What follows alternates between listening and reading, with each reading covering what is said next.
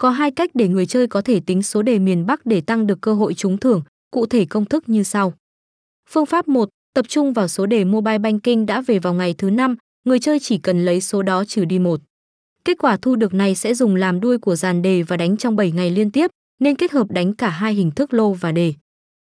Phương pháp 2, người chơi cần theo dõi kết quả số đề sẽ nổ vào ngày thứ 5 và bạn có thể chọn nuôi dàn chạm đầu hoặc chạm đuôi của số đề trong vòng 7 ngày sau đó. Phương pháp này mang lại nhiều lựa chọn hơn, tuy nhiên, cần lưu ý rằng chi phí chơi cũng tăng lên so với cách đầu tiên, tuy nhiên cầu lại chạy ổn định hơn rất nhiều.